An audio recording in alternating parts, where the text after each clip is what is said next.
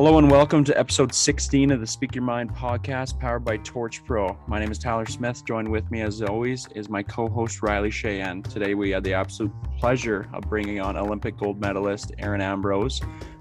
I met Erin a couple of years ago in Belleville, Ontario. Instantly, I mean, we had an absolutely amazing day. We had a ton of fun that night. And I mean, obviously bringing on Erin, it was a pleasure just because, you know, Olympic gold medalist, but also, I mean, after reading her article In My Own Words, for anybody who was listening, please go read that article. You know, just being able to really understand and who Erin is and, you know, what has, you know, these past 10 years have been for her, whether it's hockey, whether it's mental health, whether it's physical health. I mean, it was a really fulfilling chat. And I think, we learned a lot and I really enjoyed it. Yeah, I think it's just her story is very relatable, I think, to a lot of people, just in that she's kind of fought with those thoughts of who she is beyond being a hockey player, and very relatable for me. And I think I have a lot of admiration towards her story and what she's fought through and how she's came out on top. So it was a lot of fun talking to Erin, and hope you enjoy.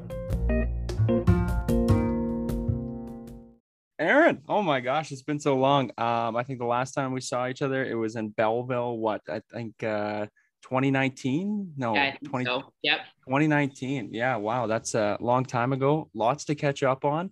I don't know where Riley wants to start, but I mean, I got to start with the gold medal. I mean, congratulations. I've seen the tour you guys have been on, the Blue Jays, the Maple Leafs. I mean, kind of take us through these past, you know, however many months. I mean, if you can even put it into words. Well, I will say that it's been a rough first week back in the gym. We'll start with that. That's where we're at after this whole whirlwind, but it's been pretty awesome. We came home. I think we were home for like 3 days, and then 13 of us went down to Mexico for 4 days. Where in Mexico? Went to Cabo.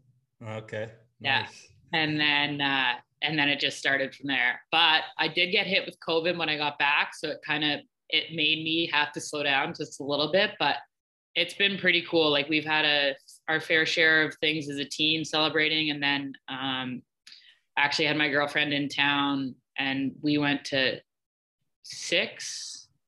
between the Jays, Leafs and Raptors. We went to 6 games. She went 6 for 6. And I was like, you can't leave before the playoffs. You got to come back. It was pretty awesome. It was a pretty great trip. Wow. Yeah. And then obviously, I would love to dive into the actual Olympic part. I think we'll do even a reverse kind of. I'd love to get in, obviously, the Clarkson days, the college days, and everything like that. But for now, I mean, I had a friend who played on the Chinese men's hockey team, and I mean, he said it was, it was quite the experience. Like, I mean, from your guys' perspective, obviously, you guys are such a tight-knit core group. Coming into this, I mean, you know, we all know the rivalry. We all know that who you're going to, you know, kind of end up facing in the finals, but talk us through getting there and then actually, you know, like, wow, you know, we're here, but it's very different than a regular Olympics. Yeah. I think the big thing was getting there. So we got hit pretty hard with COVID in December. We were supposed to have a 3-game series against the US down in the States, and our 3rd game got canceled. Because of COVID, because we had an outbreak. So we got back to Calgary after the holidays, and the holidays were different because we were all trying to be super careful. And I think it ended up being like 16 people across our team with staff and players. So we got back to Calgary, probably spent a week or so in my apartment there in Calgary. And then they moved us into a hotel to like isolate us from human beings pretty much. So we were to the rink and back. It was weird to think, because we were 3 weeks out from like our first Olympic games, and we were back to practicing with like 3 other people on the ice. So it was stressful to get to the Olympics. And then once we kind of settled in there to our routine, like, there was so little COVID in our bubble at the Olympics that it obviously made the anxiety go down a little bit more with that. But from what I've heard, what would have happened if someone test positive in the bubble? We had our assistant coach actually tested positive, and then we had another staff member that tested positive, and they ended up not being able to come. So they tested positive on, I think it was like the 12th or something. We ended up flying out on the 26th. I don't think it would have quite been the same for us athletes. Like COC was going to work to make it happen so athletes could be there. I think it was just a little bit, a little crummier of luck, I guess, that it was staff members. So it was like priority were obviously to the athletes, but it was just a matter of like getting there and then getting safely into the bubble. Like we took some pretty big precautions the first probably 3 or 4 days and then settled in. So for us, like I had never been to the games before, so it was like, I don't know what to expect, but from what I hear, it was pretty cool for us to like not have to worry about like, okay, I got to go see my family. I got to spend time. Like our off days were just with each other, which was kind of cool. Like it was, made it a lot of fun. And like Ty, you mentioned it, like we are a very tight group, so it made it even more special. Yeah, that's amazing. I mean, what would have happened if you guys test positive in like at the games? Because that's what all the guys were saying. Like when there's the whole, like when the NHL was still maybe going, guys were like, well, what happens if you get, because they were saying like, you might have to stay there for like another 3 weeks or something. Yeah. Like we heard that. I don't think it was fully true. Like, I think it was a little bit of a scare tactic. It was like, so we had, I don't know if anybody actually like athletes wise, but like you just got taken out of the village and just put into like a different, it was still like it, because they originally said like, if you test positive, you're going into a hospital, like you're going to be isolated in a hospital, which wasn't the case. That was only if you actually had like severe symptoms. But if you were experiencing no symptoms or minor symptoms, like you were just placed in a hotel. So it wasn't like it was like the end of the world. And then COC had like a bunch of, I guess, contingency plans on if you tested positive, like after you were done competing in order to get back home. So you didn't have to actually stay 3 weeks. Like I understood the severity of it, but I think that it was taken to obviously another level to, it just sucks for the guys. Like that's a huge reason why they didn't want to go. But I don't think it actually would have ended up being like that. How about, on the ice, like with the lack of fans in the building and things like that. Like I remember just recently, actually, I was talking with Yanni Gord about it when they won the cup during the COVID year, and just talking about like, obviously the energy that the fans bring, but he almost said like, you're so like engaged with each other and like, you're so in the moment of what's going on the ice and how the guy, well, for us, how the guys are playing, for you, how the girls are playing. And it's almost like that excitement doesn't really change that much during the big moments of the game and stuff. Like he's like, you're at such a high stakes environment that you're just so dialed in. Yeah. Like you're still competing for the same thing. Right. And that was kind of one of the things that I said when so many people were coming out and being like, oh, like it's going to be so different for them. Like, excuse me, the NHLers, like to not have fans. And I'm like, if you can't perform without fans, then like, what are you doing in pro? Like you wouldn't be in pro hockey. Like it's also different for us too. Like we're not used to packed buildings. Like we get it every so often.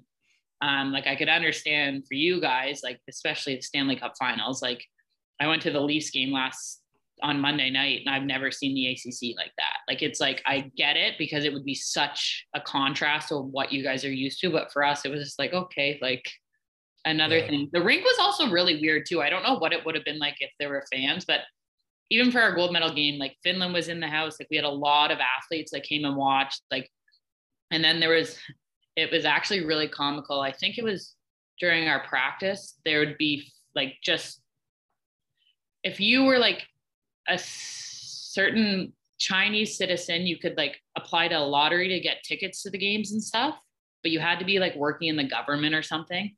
And we looked up, and so those fans were there, and then there was a ton of volunteers. And during our practice, I'm not kidding you, there maybe were 200 volunteers in the stand. 90% of them were asleep. Like it was like where they went to like go sleep. Like we were laughing because like we're like, do they not get a break? Like they come and watch our practice, and all of them are passed out, and not like just like sitting up straight. Like laying out, like, we were like, well, this is how I feel sometimes too. Oh my gosh, that's so funny to like look up and see that too. It's like, oh wow. Okay, so you obviously mentioned the gold medal game. My girlfriend and I watched that one so intently. I mean, incredible game. I personally think you guys dominated. I didn't think it was, you know, but like how different is it, obviously, you know, with the situation you guys were in? I mean, obviously you guys enjoyed the celebration, but like, as soon as you get off the ice, is the first thing you do just text your family? Like, what was that kind of like, what was that like? Well, for me, I was one of three that actually got drug tested. So I got drug tested right after the gold medal game. So walked through, we had like a long walk to go through media and stuff. So do media, and then, which is part of our obligation too. And the doping officer was like, no, you have to go test. And I'm like, no, you walk through with me through this. So I walked through and I got taken, like, I'm not allowed in the dressing room to get unchanged. So I'm getting unchanged in the hallway. And I go, and it was urine and blood. And I'm like, right now.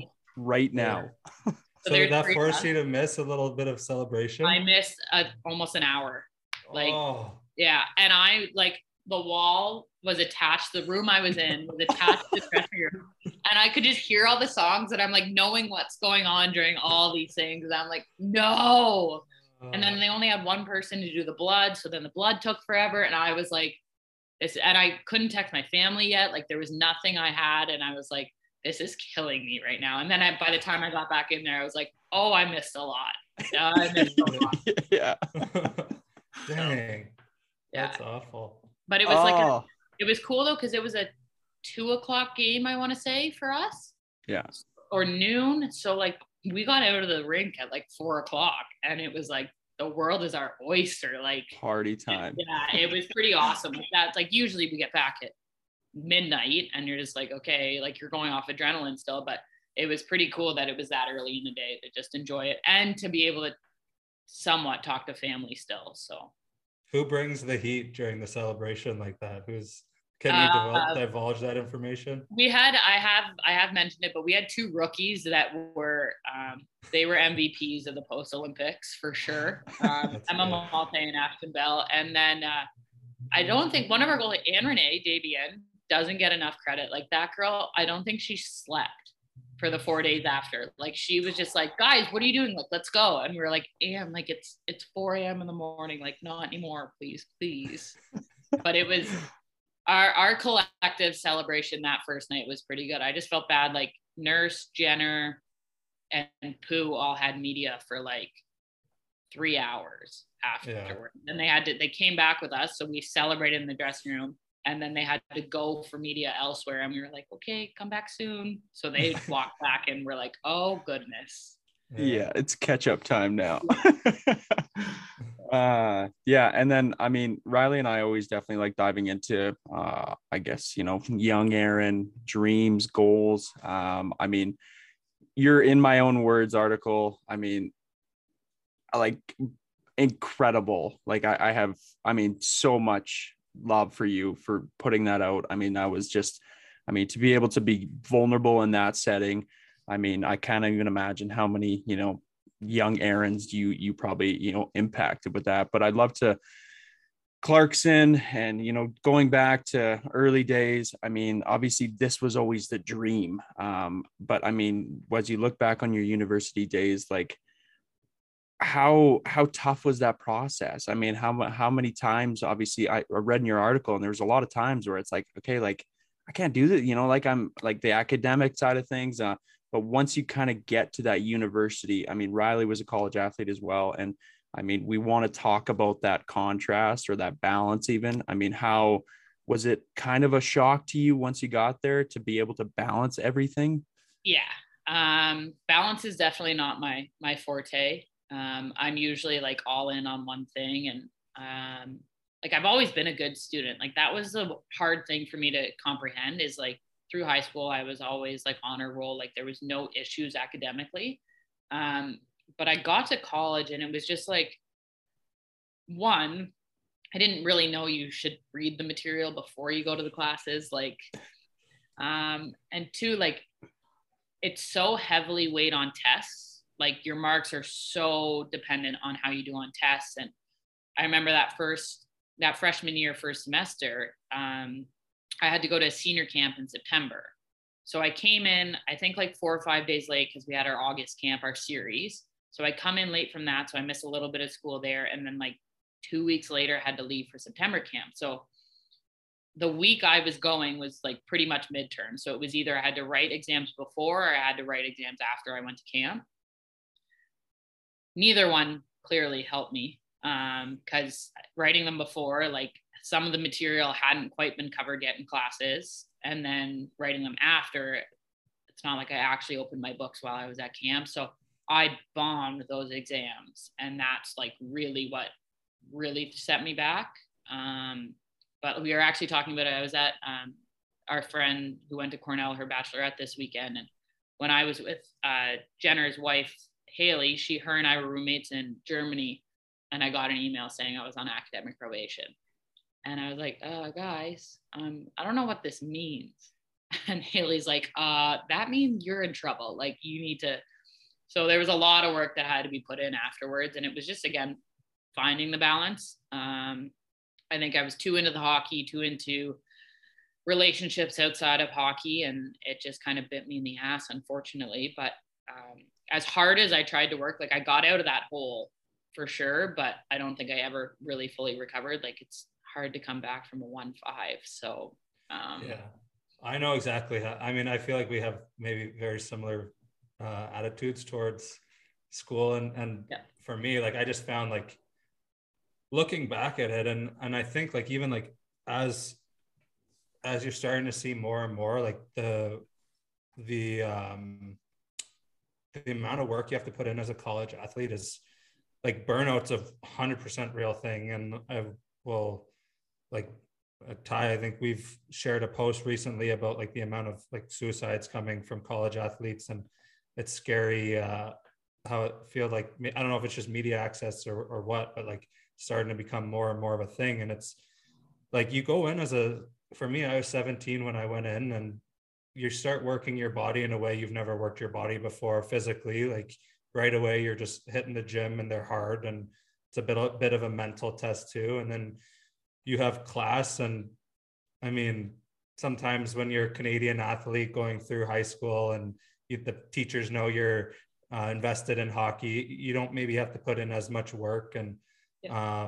You go to, I mean, a school that's maybe a little bit more difficult, like it's tough. And you have all these, then you have your social life where you're getting pulled in a direction. You don't have parents around to tell you to bring back the reins a bit, and you're partying and things like that. Like, I don't know, it's tough to go in there sometimes. So I mean, I feel for you, like where you were at. And I think for college kids, if anyone listens to this, like just be cognizant of all those things, and like therapy or getting help at that age, I think could be a huge tool. And just so you learn some things about maybe like when to hold back and when to cut yourself a break, and when to maybe be a little bit more dialed into school, just to learn those things, because you're right. It's so difficult. Yeah. It's such a hard balancing act. And like, I think about the amount of times I would always bring my books with me on the road.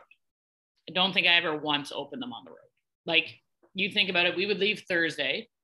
We'd skate in the morning, leave Thursday, be gone Thursday, play Friday, Saturday, bus back Saturday night. We most likely weren't going out Saturday night because we got back late, but like there goes Thursday, Friday, Saturday. Sunday's your only real day to get, and you're missing classes while you travel. Like, it's just like, so you have 3 days, really 3-4 days to actually like really get stuff done. And it's like, most likely there's one day in there you're just like, I don't have it today, which is fair. And that's understandable. And it's like, okay, now you're really starting to like, you got to really drive in and like make sure that you're making things effective and like taking that time. But it's just like, it's a lot to cram into not enough time in the day. And like the amount of times when you're like, okay, like I know I got to do work, but it's like you're physically and mentally just drained. And you're like, well, I just be reading to read at this point. Yeah. So it's tough. Like, and I agree, like there's been so many things that have been coming out about different athletes, and you hate to see it, but at the same time, like, it's not shocking. And that's what sounds so awful, is like, it's not surprising, because it's hell sometimes. And then throw in, sorry, go ahead. No, go finish what you're going to say. I was going to say, and then throw in like performance, maybe not going well, or teammates are being assholes to you, or like, you just don't feel like you have that core group to fall back on. And like, there's, you go down a dark hole, like, and you don't have people to pull you out of it sometimes. Yeah. No, to add on too, like all those external things that can kind of gauge how you're feeling. Like you're moving away from your family too. Like I think that was one thing that was really difficult for me, is I played juniors in my hometown at like 16, 17. And then I went away, and I was always in my hometown. I was always with people who I was really, really, really comfortable with. And there's always a lot of attention on me, and trying, like, people were helping with a lot of things. And then you go away and you're not around those people anymore. And you're just at a developmental stage in your life where sometimes you do need to lean on people more than you think. And I was lucky. Like I had my dad, and my dad came out to every game, and my mom too, pretty much. And but like, if you're from further away where it's hard for your family to make that trip, like, I mean, just sharing my story, like I was really, really close of just packing it in after my first or second week. And you attribute it to homesickness. Everyone always says homesickness, and I think that's a real thing, but realistically, homesickness is just like a good spell of anxiety and depression, like mixed together, it felt like. So just to be able to be relatable, I think, for people who do go through those feelings, like that's just kind of what I dealt with. I agree.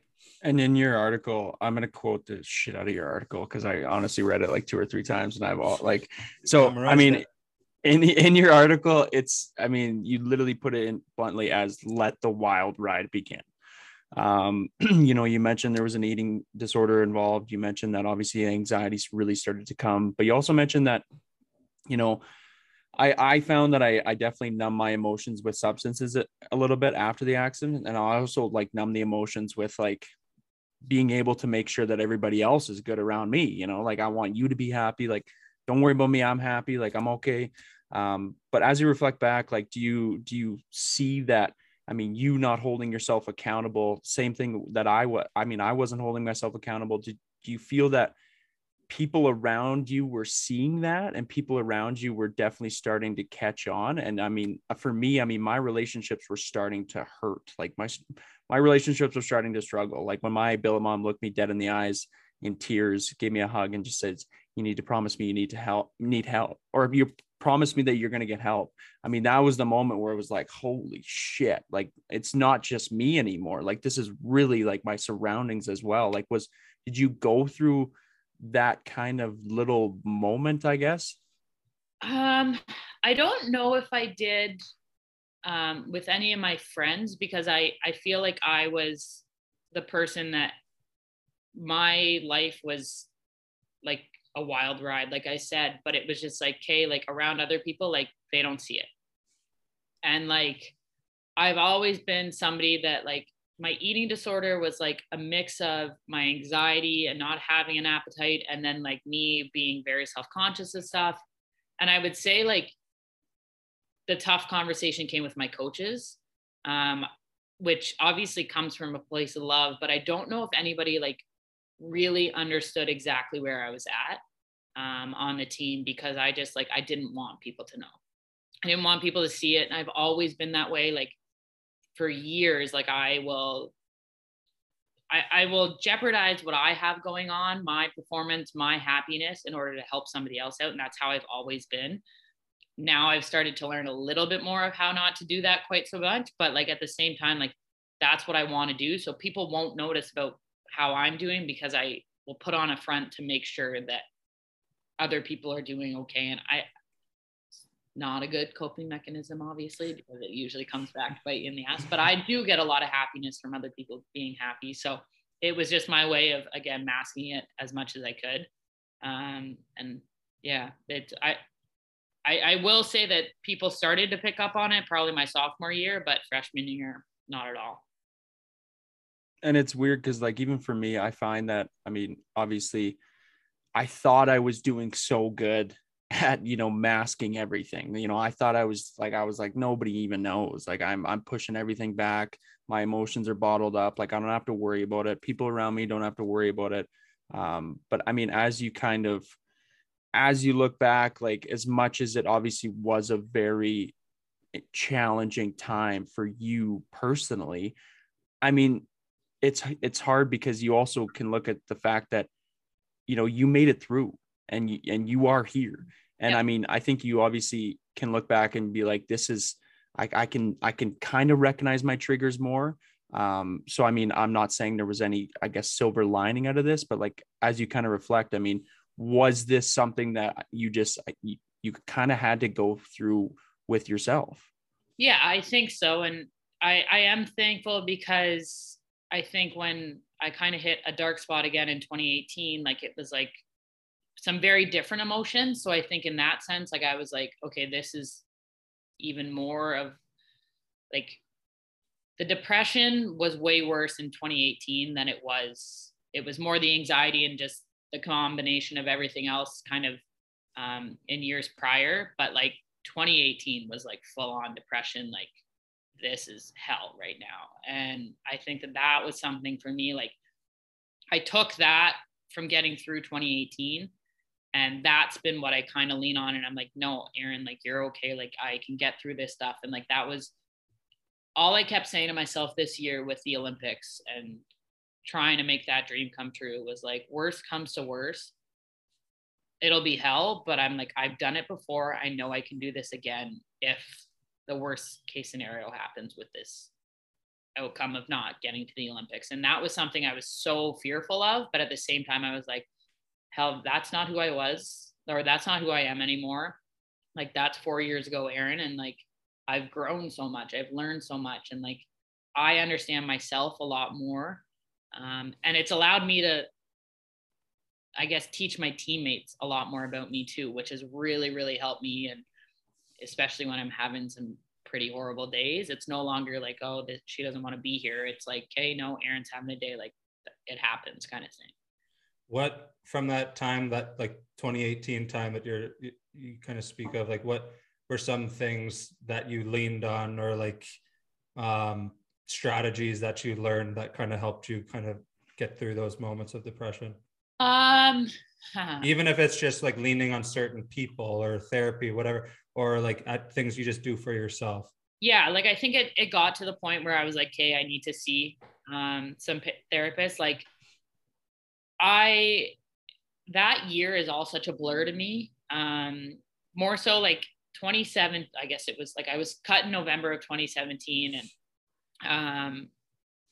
it was, I don't think I really made the changes until after they were done at the Olympics. Like, I took those 5 months between getting released and then kind of getting back in the program. I was just like, all hell, like, again, a wild ride. Like, it was just like, I'm going to do what I want. I was really, really bad. Like, I pushed my family away, and like, I am one of the biggest family people ever.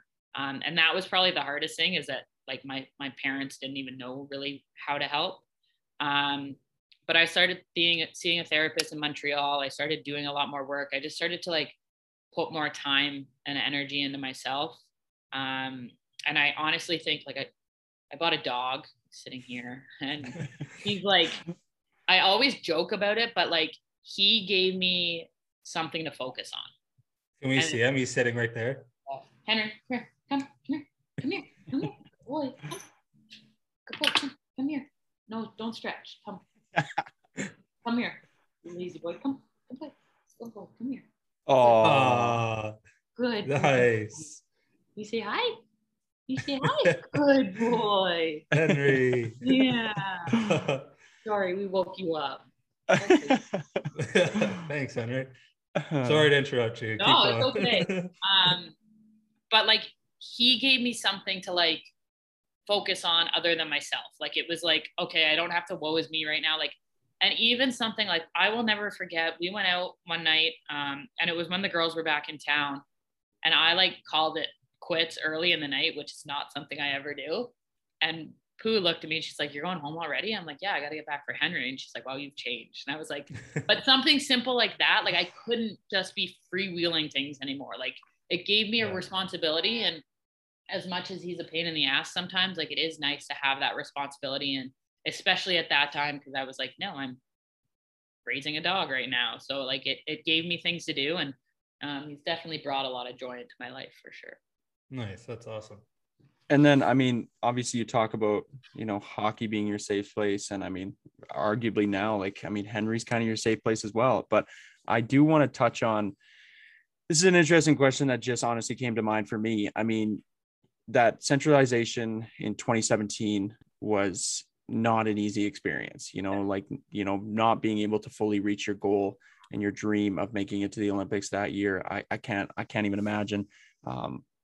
What do you think would have happened if you actually, you know, if you didn't get released? Do you think that, you know, these past couple of years would have, like you said, you know, I made the Olympics, like hockey's first, like, do you think that you maybe, my mom is a firm believer in everything happens for a reason. I've said it on here a ton. It's hard for me to fathom sometimes that that's, you know, a real thing, but I truly do believe that. I mean, do you think that that happened for a reason for you to allow yourself to the time and space to figure out, you know, what works for you? Yeah, I do think so. Like, I think if I would have made that team, like I didn't kind of mention this, Riley, but like one of the best things that came out of not being named to that team was I went back when I moved to Montreal, I started coaching at Concordia University, in which is, I get to coach with Julie Chu and Carol Ouellette, who are two of the greatest female players ever in the game. And like, they are my friends now, and they genuinely, like, they understood me, they understood what I needed some days. And I think that piece, I got to fall in love with the game all over again, because I saw how rewarding it was and like what a difference hockey makes in so many different lives. So for me, I honestly don't know if my career would still be going. I think, and this is all obviously very hypothetical, but I wouldn't be surprised if I would have made 2018 and just kind of called it quits after that, because I didn't love the game. Like, I didn't love what I was doing. It was like having a bad job that you just hate going to all the time. And I think that we as a group have like made it so much more enjoyable to go to, but at the same time, like, I changed my habits off the ice. I changed like how I view myself, and like, I will be who I am regardless of who's on the team and who isn't on the team. And I was very much, I'll cater to who's around me kind of thing. Which has allowed me more of like to be a leader and to like speak up, because that's how I am. I'm a very vocal person. And I think it also, like, I would not have been nearly as successful personally. Like, I would not have played as well as I did at these Olympics had I been on that team 4 years ago, because I wasn't in the right state of physical or mental state to actually have an impact or have as big of an impact as I had this year. And so as much as it sucked and it was a lot of pain, like, I do think that it fully turned my hockey career around. Yeah, I think so many things that you're saying are so relatable. Like, I see guys, like, it's just amazing what hockey can do to, when you grow up and all you want to do is play at the highest level possible for yourself. And then when you get there, it's still like, there's still comparison and there's still judgment. And I think like what you're saying, and I love like what you say about like going to coach, because I kind of see similarities with just like community service, just getting outside of your own box and seeing maybe what other people are dealing with, or seeing just like, it's not the end of the world, that maybe you're not doing the greatest at that certain time in your life at your sport or what you should be good at. So I love you saying that, because I think it's just so important. And I think that's one thing that it's been hard with COVID, but try to get yourself outside and sort of see what other people are dealing with, because at the end of the day, like, looking at hockey, it's just a game. There's way bigger things out there. It's just a matter of sort of seeing that and having that perspective. So I love that you say that. Sorry, there's some construction going on. So that's no worries. No, we got editors. No worries at all. I think same boat. I mean, that reignite of the love for the game. I literally coached a bunch of 11 and 12-year-olds, the PWAA team this year. I didn't even want to coach. Like, it was just my best friend is the head coach. And he's like, do you want to help out? And I originally was like, I'll come to like one practice a week, you know, like when I'll come push pucks. And like, as soon as I got to the rink and as soon as I met these kids, I mean, just to see the joy again and to see the joy that this game does bring, not even kids, just people in general. I mean, it was so profound. And I think, I mean, even to this day, I mean, I received a card from them and it was just like, this was the best thing I did. This was the best decision for me. I truly believe that, like, I want to continue to be in the game of hockey because it does bring a lot of good. I mean, don't get me wrong. Like, I wanted to quit my year in junior before the accident. Like, I was ready to like hang it up. And like, I look back and I'm like, obviously I'm glad I didn't, but like, it's crazy the ups and downs this game brings. And I mean, it's, to talk about the ups and downs. I mean, you mentioned how vital a bunch of your teammates have been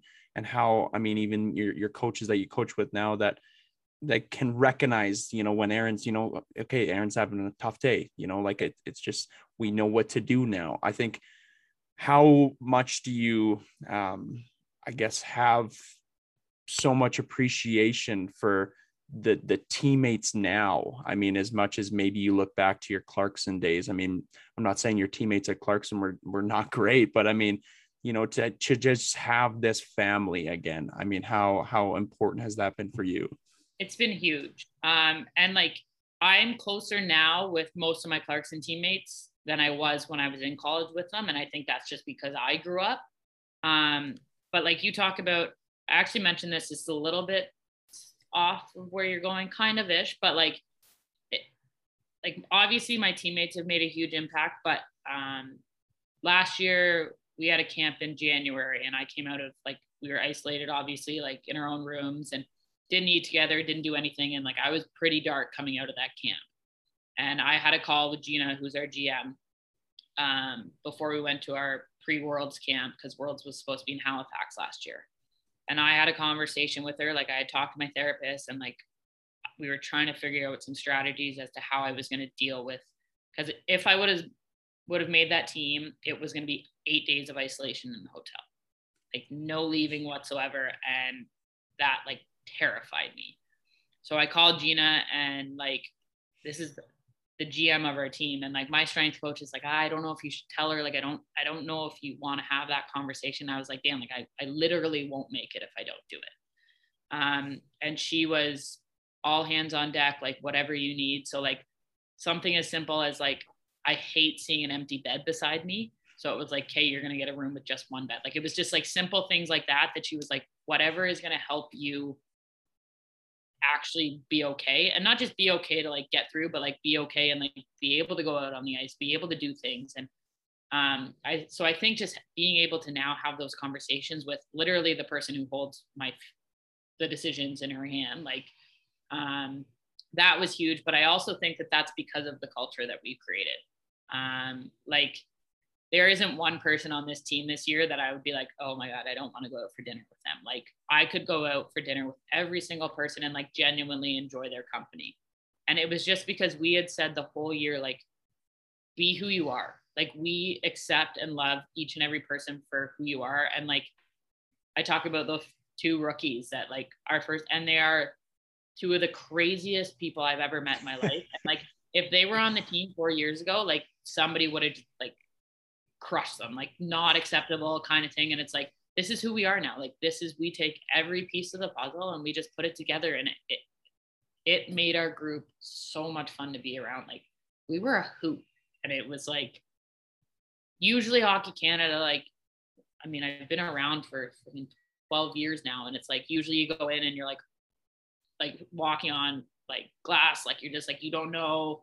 And it was just like, everything was, there wasn't a day that we weren't having a good time. And it's like, that's what made it so much fun. And like, I don't know, just so special to be a part of. Well, that's amazing. I mean, I think that stems with like your, like players like you, and then I think the older players, right? You create that culture. And I think, I mean, any winning team, like every winning team has that. It's so hard to do, but you look at every winning team. Like I just think it's so hard to do, but I give you so much props for kind of creating that, because you're doing a lot of those young players a favor too, because it's just like kind of how you learn, right? So I think that's awesome. Go ahead. I'll go one question. I think it kind of ties into that, because you sort of talk about opening up to like the people that are in control of your job, general manager, yeah, and things like that. And one thing that sort of resonated with me was just like how powerful it is to like opening up to your family. You said you opened up to your mom and your sister, and then you kind of you sort of felt like you weren't alone after that, and you even learned that like anxiety was a part of your family, which maybe created a little bit of ease too. Yeah. Maybe talk about just like the power of that. I think it's huge. I don't think like people can understand how much like there's so much terror and fear in like being perceived as weak. And I think that that's one of the best things about all the conversation that is happening around mental health. And a lot of it too, like there was so much confusion and like I didn't understand anything. Like I didn't understand why things are happening. And it's like having those conversations, whether it be with your family or your friends, like, or your therapist or doctor, like family. Okay. I have that conversation with them. They now see why I maybe been how I am. I now learn, okay, well, everybody on my mom's side, like the list goes down. Like, we joke about it because it's so profound in our family. And it's like, we're able to joke about it because we're all going through the same thing. Like, and talking to my friends about it, it's like, okay, now they understand what I need. Now they know how to support me more. Now I can be a better friend for them. And maybe starting that conversation for them, like that helps there. Like, and then it goes to like the impact that you can have by like me. Like when I wrote this article, I had no idea what it was going to be. Like Hockey Canada approached me about it, and it was one of our media people, because they've known how I've started to talk more and more about it. And I was like, yeah, sure, I'll write it. But I had no idea what I was writing. And I didn't think I realized how tough of an article it was actually going to be to put out there. And like my parents read the article, and like some of the stuff they didn't even know. Like they didn't know how dark it did get for me, because that was something I never wanted them to know. But at the same time, like the amount of people that I heard from, like it was just like, it was eye-opening, to be honest, because I was just like, I have created a safe space for people. And that means more to me than any medal, any win, anything in the world, was just being able to create a safe space for people. Like I still get messages all the time, and I'm like, I don't know who you are, but I appreciate you like taking the time out of your day to say that I've made an impact in some way. Yeah. And you should be fucking proud of yourself, Erin. It was such a good article. And I mean, I go back to it. I mean, the vulnerability, I have so much admiration for you. And I mean, we touched on, you know, even I want to read this quote. You touched a little bit on, you know, being on your team now and just everybody being able to embrace who they truly are and just be them.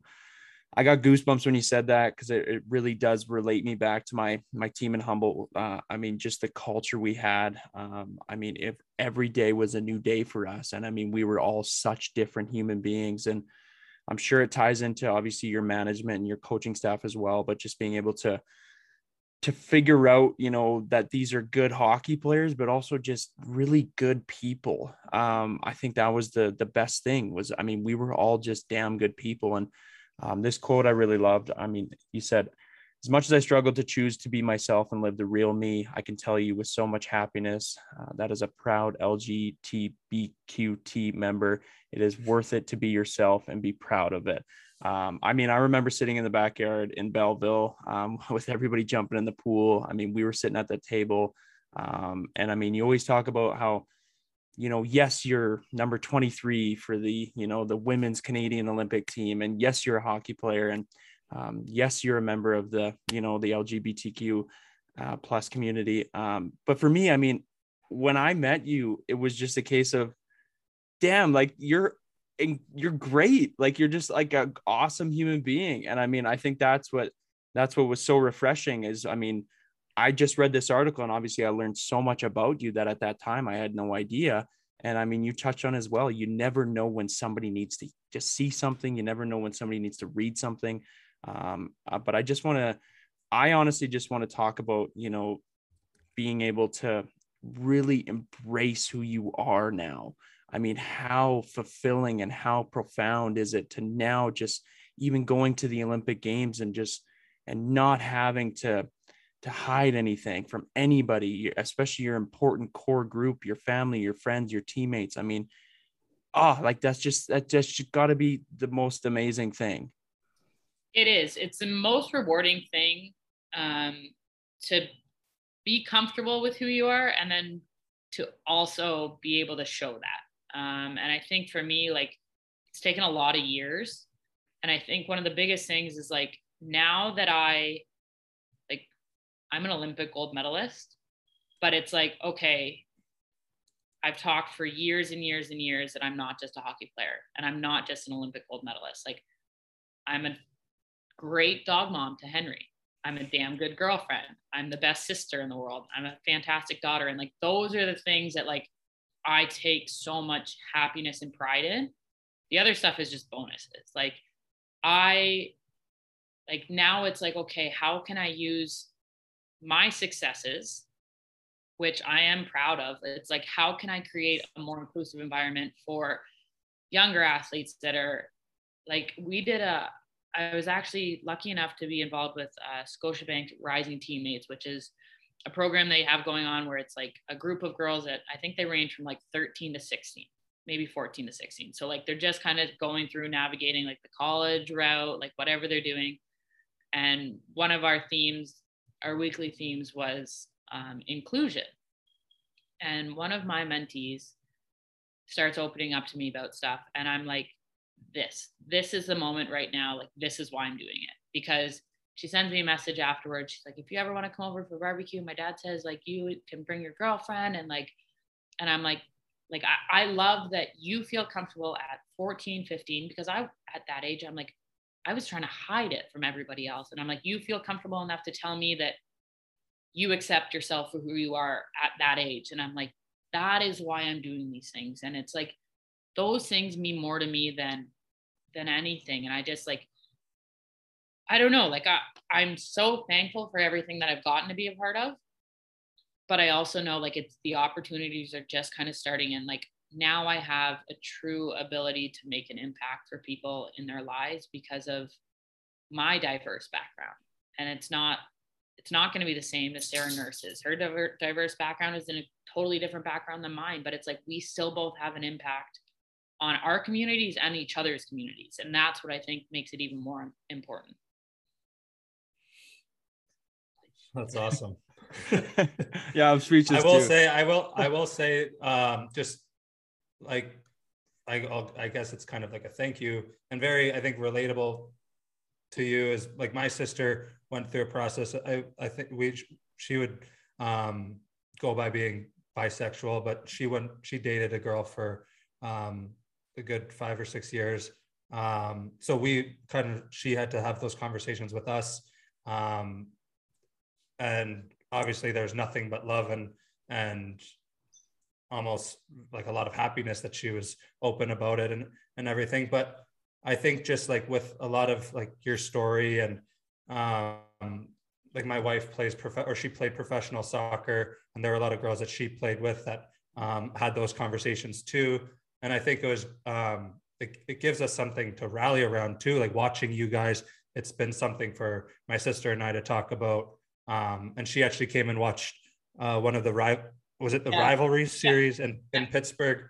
And I played hockey growing up with Brienne Jenner. Yeah, so we know the Jenners really well. And she ended up going down after the game and getting to meet some of the players. She might've even met you. I don't know if she did, but she was around. I'm just saying like, just that like feeling of community behind the game, that what you guys have done and what you guys have created has been meaningful meaningful to me and my family, just because it allows you to sort of kind of have that camaraderie around something. So I think that hits on a bit of what you're saying there, and it's been meaningful to me. So thank you. Thank you. Oh yes, Henry's back. Henry's back. Okay, let's. I obviously we got deep there. We dived into it, and as much as you know, this is about speaking your mind and having meaningful conversations. I mean, I just want to talk about like. You kind of experienced the athletes that you grew up idolizing at the centralization in 2017. But I mean, for this 2022 team, like, I mean, I was so fortunate to be able to, you know, it took so long because the package was lost, but I was so fortunate to get a Not Alone hoodie to Pooh and like being able to, I'm just like, this is the coolest thing ever. Like, this is like I grew up watching Sidney Crosby and like, she is completely the same. Like she is like incredible. I guess like being able to be on a team with like these women that you have grown up like idolizing, like how, I mean, is obviously the theme was to embrace who you are and be who you are, but was there a little bit of, you know, shock being like, wow, I'm making breakout passes to Pooh right now. And like, I'm on the PP unit with Pooh right now. Yeah. Well, I think it's special because like, I first got in the program, I was U18 in 2015. No, 2009. I was like, no, that's not right. I was 15. And Pooh was on, she would have just made that Vancouver team. And she was shy back then. Like she still is quiet, but like her English wasn't good either. And it's just like, you see her day in and day out. And it's just, it's incredible. Like, because you never know that she has scored in every Olympic final that she's played in, that she scored the game-winning goal. Like it's honestly like her track record is absurd. Like you can't even write, like you couldn't write a better story about like who and what she accomplishes. And then I think the big one for me, and like obviously Pooh, but it's Jenner for me, because when I was younger, when I first started playing in the PWHL, which is the junior league here, Jenner just finished her last year with Stony Creek, and same thing at U18s. And like she scored the overtime winner at U18s in Kanata. No, not Kanata. Somewhere out, Napanee. And I remember seeing that, and I was like, oh my God, this girl like plays for Stony Creek. She's from Oakville, and Jenner doesn't even know this stuff. But like to now be best friends with Jenner and like her, the way she carries herself every day. Like I just like, it's her birthday today. And like, I had to not send the sappiest text to her because like, I just like, I don't think she understands like all the aspects in life in which I look up to her. Like I get to work her academy every year. It's not a camp. And like, she always calls me like her right hand man. And it's just like, that is an honor to me. And then like, now to see her as a mom, like, I don't think she understands how much I continue to look up to her, like, as a mom, as a friend, as a teammate. Like, she like amazes me, and like it makes me emotional to think about, because she's such a special person, and like everything that she has done in life, like if I can be half the person that she is, like I'd be happy with my life. We're giving a good shout out to her, so hopefully she's gonna listen. Happy birthday, Jenny! We played hockey together. She was better than me until she like, because then she left. I don't know exactly what age, but we were kind of the only two players. Well, I don't think any of our teammates ever made it out playing at like a junior level or anything. So, but we played soccer together too. We played New Year's Eve parties. So our families were pretty close. And I mean, I haven't talked to Bree in a good amount of time, but she always had held those characteristics back then too. Came from a great family. Yeah. Dave and Brenda and Graham, her brother, right? So, no, those are kind words. Oh, well, this is, I mean, last question, like what's next? Like, what do you got on the docket for the summer? I mean, obviously it's going to be, if the Jays make it, you got to travel to every game and with your girlfriend but what's next? Just training. I think like our group will start back up next week. And then I'll be heading to Finland to visit my girlfriend at the end of the month for a little while, and then she'll come back. A lot of weddings. So training, weddings, Finland, and then we head out for camp August 2nd because we have Worlds at the end of August. So it's kind of weird. Like we've never had a Worlds in August after the Olympics in February. It's a very weird thing, but it'd be nice to get back together. And like, it's going to be, I think our camp's like 80 something players. So it's going to be a lot. It's going to be like, we got to start the culture and create that culture again from the ground up. Well, not the ground up because we've got a good one in place, but make sure that it's kind of staying that same way. Yeah. Well, sweet. This has been great, Erin. I mean, I can't thank you enough. It's been, like I said, it's been a while since I know we always DM every once in a while, and I'm super proud of you, obviously, with not just the article, but the gold medal. I mean, yeah, you were great. Like even the announcers, like, I mean, everybody, it was so nice to see. I'm like sitting with my girlfriend. I'm like, that's Erin. I'm like, yes. Like, so, I mean, yeah, we can't thank you enough for coming on and, you know, showing Henry and showing who you are and being able to, you know, just once again, embrace who you are. I mean, I have so much admiration for that. And yeah, I think this is has been great. Thank you guys. Yeah. Thanks, Erin.